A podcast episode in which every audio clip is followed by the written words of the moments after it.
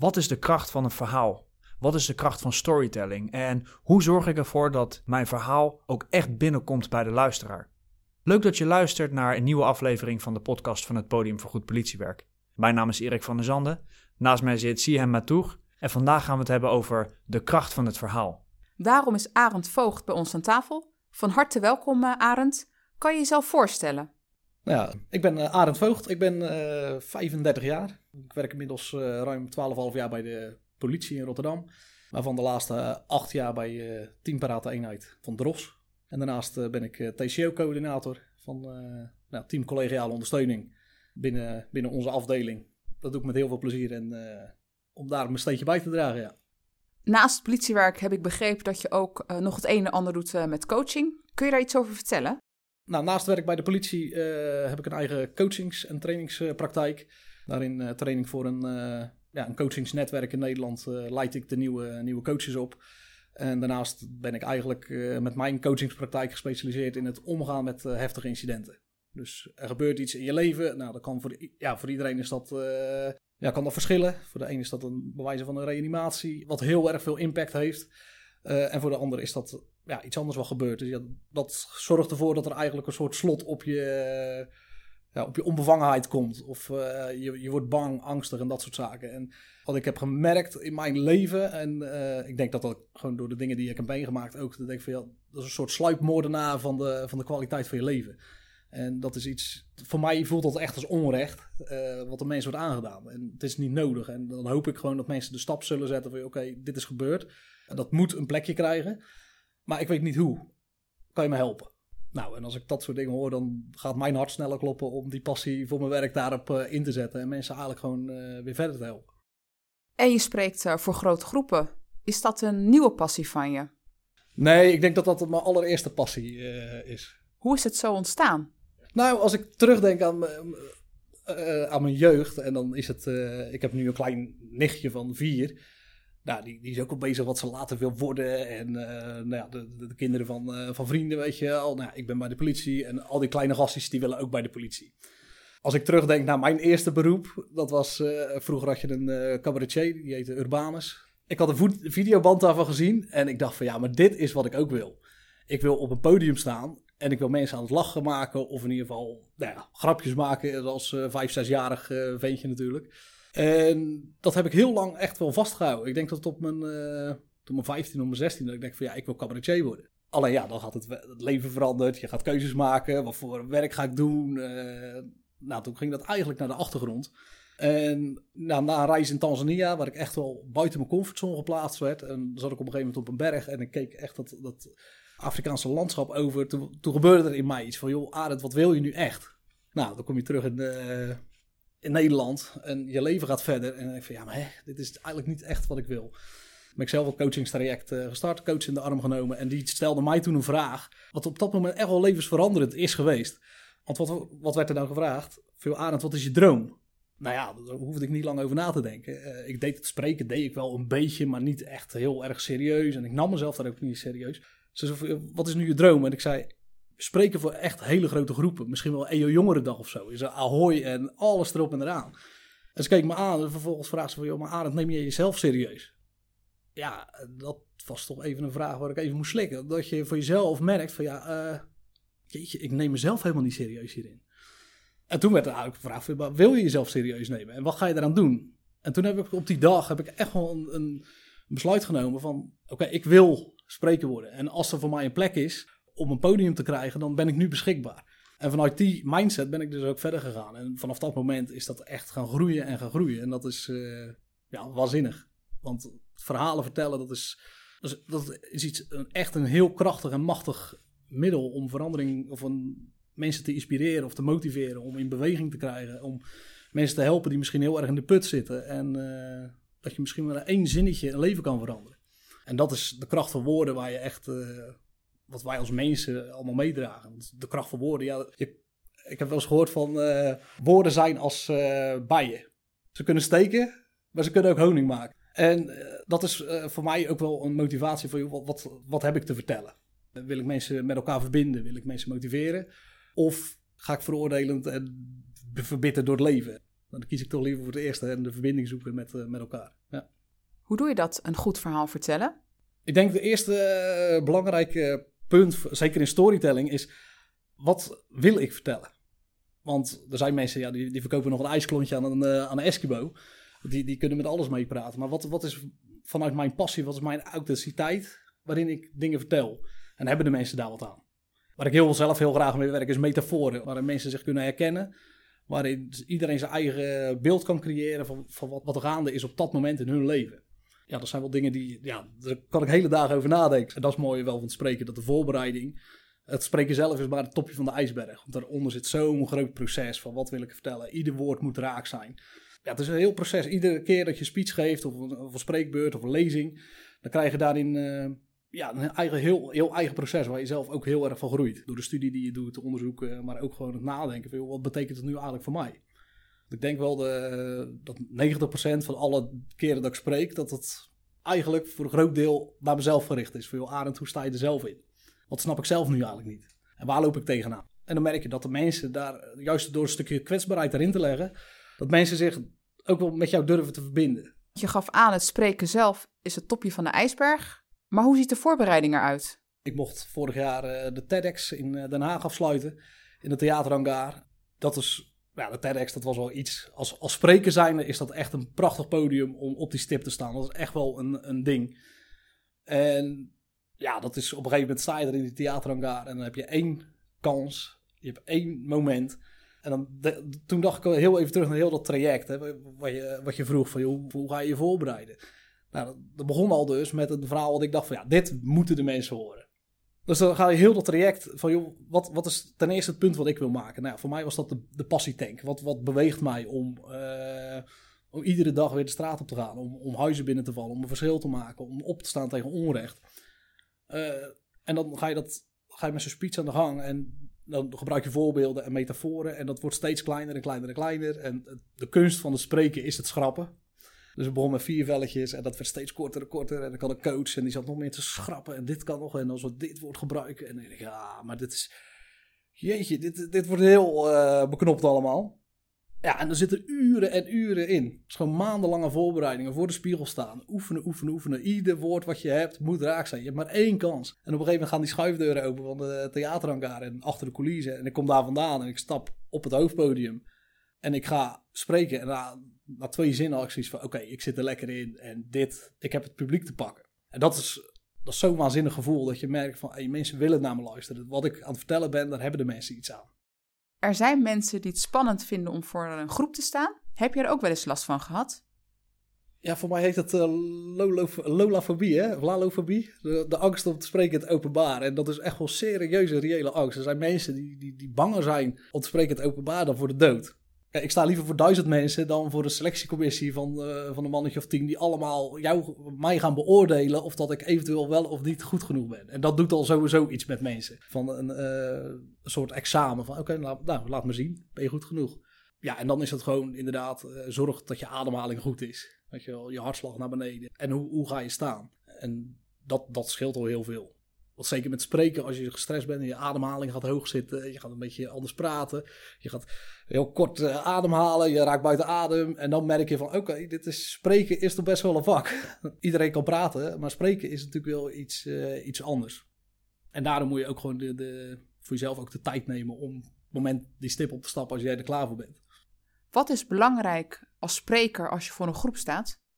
Je moet zeker uh, overkomen. Kijk, uh, de woorden die je spreekt is eigenlijk maar 10% van heel je communicatie. De rest is allemaal non-verbaal gedrag of de geluiden die je erbij maakt of uh, de, de, bewegingen. En als je daarop gaat als een, als een winnaar, zeg maar, oh, er zijn ook gewoon echt wel oefeningen voor. En om je voor te bereiden op dat moment. Ja, de mensen die, als, je, als ik daar heel timide zou staan, dan kan ik nog zo krachtig spreken, maar dat zal echt niet overkomen van ja, nou, dat is een mooi verhaal, maar eh, het strookt niet met je, met je houding. Ben je wel uit het juiste hout gesneden? Uh, deug je of deug je niet? En dat is regel 1 van, van het spreken. Echt, dat is zo onwijs belangrijk. Dat als je iets vertelt, moet het of waar zijn, of het moet duidelijk zijn dat het een verhaal is. Want mensen gaan altijd kijken van, joh, jij gaat mij iets vertellen, jij gaat mij iets geven. Deug jij of deug je niet? En als je deugt, dan heb je het goed gedaan. Maar je hoeft maar één in de zaal te hebben die zegt van... hé, hey, maar wat hij vertelt dat klopt helemaal niet, want het zit sowieso. Kijk maar, want ik kan dat ook nog aantonen dat het zo is.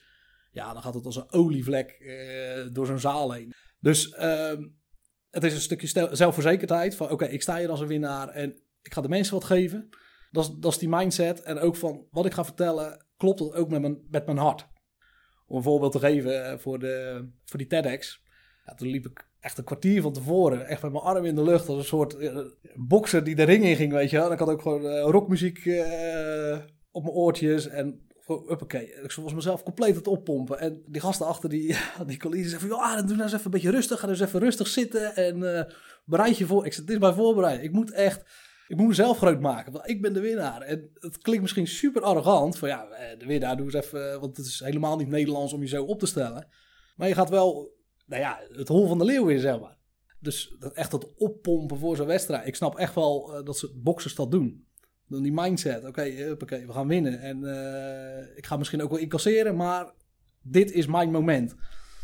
En dat, dat mag je jezelf ook wel gunnen.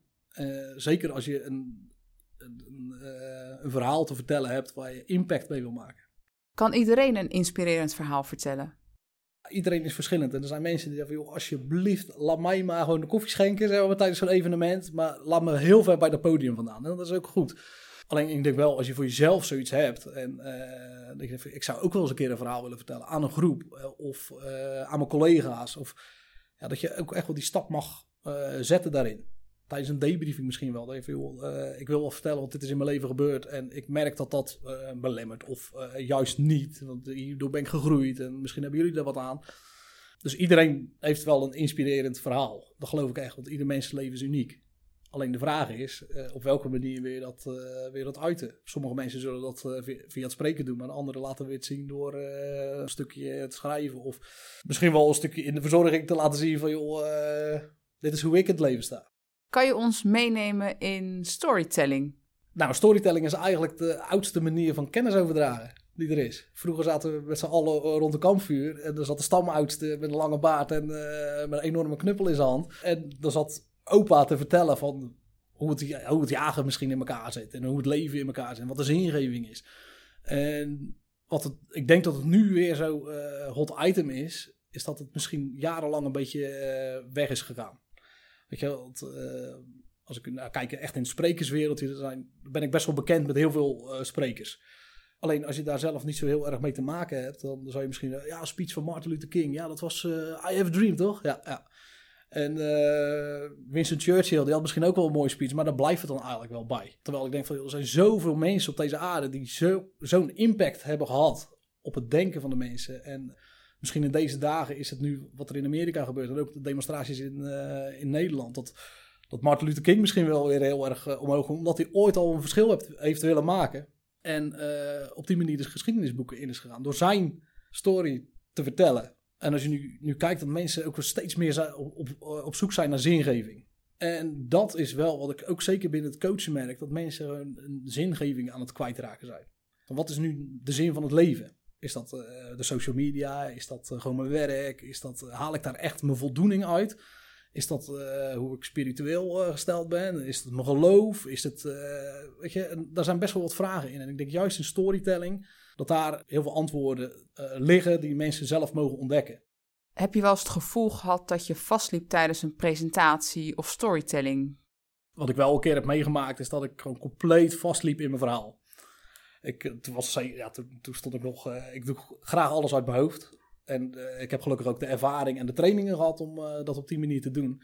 Maar ik stond toen met, had ik het op A4'tjes gezet. En ik dacht ja, dat is eigenlijk net iets te groot om in mijn hand te houden. Dus ik ga dat door midden knippen. En dan heb ik acht blaadjes in plaats van vier grote A4'tjes. En ik zat ermee te, te husselen en te hannesen en te doen. En ik nam een zijpad ergens naartoe. En toen kwam ik niet meer terug. En toen dacht ik van ja, dus, dit was het meeste klaar. En oh, wat erg dit. Dit wil ik niet meer. Dat je echt, ja, wat ben ik eigenlijk wat ben ik eigenlijk een prutser.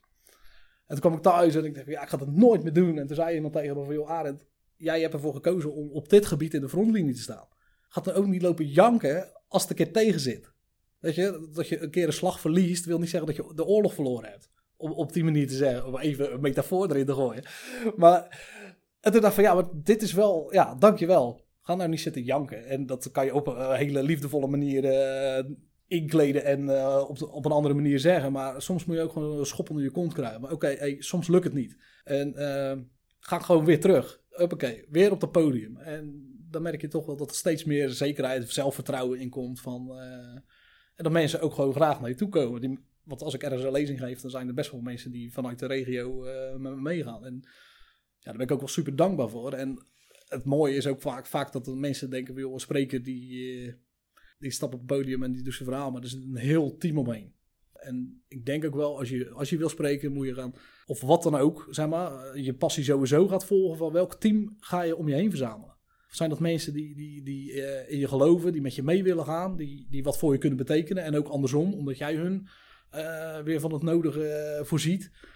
En dat, dat ben ik wel uh, heel bewust gaan doen op een gegeven moment. Van, joh, wie, wie kan mij helpen om mijn droom te bereiken? En op welk steentje kan ik dan weer in iemands anders leven bijdragen? Omdat, zeg maar, wat, wat is mijn team?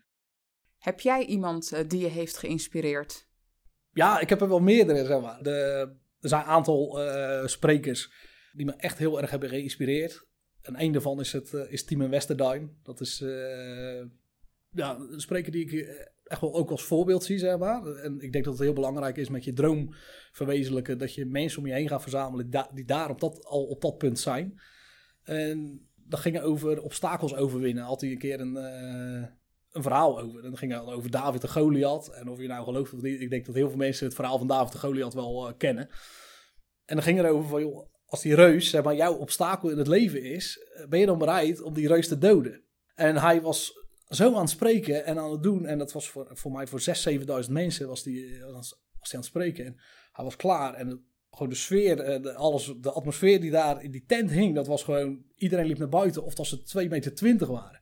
En dan denk ik van, wauw, hoe krijg je dat voor elkaar? Weet je wel, je staat een verhaal te vertellen en ik voel me... Ik ben 1,73, ik ben niet zo super groot, maar ik voelde me 2,20. Bof, ja, ik ga er tegenaan. En uh, een ander voorbeeld is uh, Denzel Washington, uh, de acteur. En die ook echt een super bijzonder levensverhaal heeft. Ook, ook zijn droom heeft verwezenlijkt. En die kwam op een gegeven moment ook met een, met een metafoor. Van stel je nou eens voor dat je op sterfbed ligt. En dat is iets waar je niet heel graag aan denkt. Maar stel je voor, je ligt daar. Je bent aan het einde van je leven. Je staat op de drempel van het leven wat, wat gewoon eindig is. En om je heen staan zeg maar de geesten van je unieke ideeën, je unieke jou, uh, je dromen, je plannen. En ze staan er om je heen en ze zijn stil, ze zijn verdrietig, ze zijn eigenlijk ook nog boos op je. En de eerste die neemt het woord en die zegt van joh, waarom heb je nooit iets met mij gedaan? Ik was jouw unieke droom. En ik had zoveel voor jou kunnen betekenen. Maar nu moet ik met jou mee en heb ik nooit geleefd. Ik zat er te luisteren en ik dacht van ja, maar dit is, dit is niet wat ik wil. Weet je, stel nou dat je op het laatste uh, daar ligt en dan denk van ja, ik heb altijd voor andere mensen geleefd. Of, en dat is wel iets wat voor heel veel mensen herkenbaar is. Want wanneer durf je nu een stap te zetten? Wanneer steek je je hoofd boven het maaiveld uit? Dan denk ja, maar dat is dan misschien nog minder erg. Zeg maar, als ik een aantal mensen die tegen me zijn, of met niet gunnen, of jaloezie, of uh, denken van joh, praatjes maken, hou alsjeblieft even je mond. Moet je nu weer uh, daar staan? Vind je jezelf nu zo belangrijk? Nee. Dat, dat is mijn motivatie niet. Maar ik wil niet een leven leiden dat ik aan het eind denk van ja, maar lage dromen voor je klaar. Waar je altijd van gedroomd hebt, maar gewoon willen ze weten is niet die stappen hebt gezet. Wat ik, wat ik mee wil geven is van oké, uh, ga, ga dus op zoek in je hart. Van wat, wat leeft er in mij? Wat is nu echt die zingeving? Want het klinkt misschien heel gek, maar heel veel mensen die leven hun leven voor anderen. Of die proberen, uh, nou, als het gaat om misschien van vroeger vader die wilde dat je succesvol was en je moet het bedrijf overnemen, terwijl dat, dat helemaal niet zo is. Weet je. En dan heb je heel je leven gewerkt en eigenlijk jezelf weggestopt. Het is ook niet gek als je zelf de ruimte niet geeft, dat je daarin niet super gelukkig wordt. En dat is dan maar wat, wat zou je nu willen? Wat wil je nu echt? En ik denk gewoon door de voorbeelden te geven, dat uit, je, uit mijn leven of uit een prachtige metafoor, dat die woorden dusdanige kracht hebben dat die zich nestelen in een hart. En als daar op de juiste, eh, het juiste zaadje, zeg maar, uh, daar ontkiemt. En dan gaat groeien, omdat die, die, die passie daarin uh, als brandstof gaat werken, als voeding. Ja, dan gaan, gaan mensenlevens veranderen. Ja.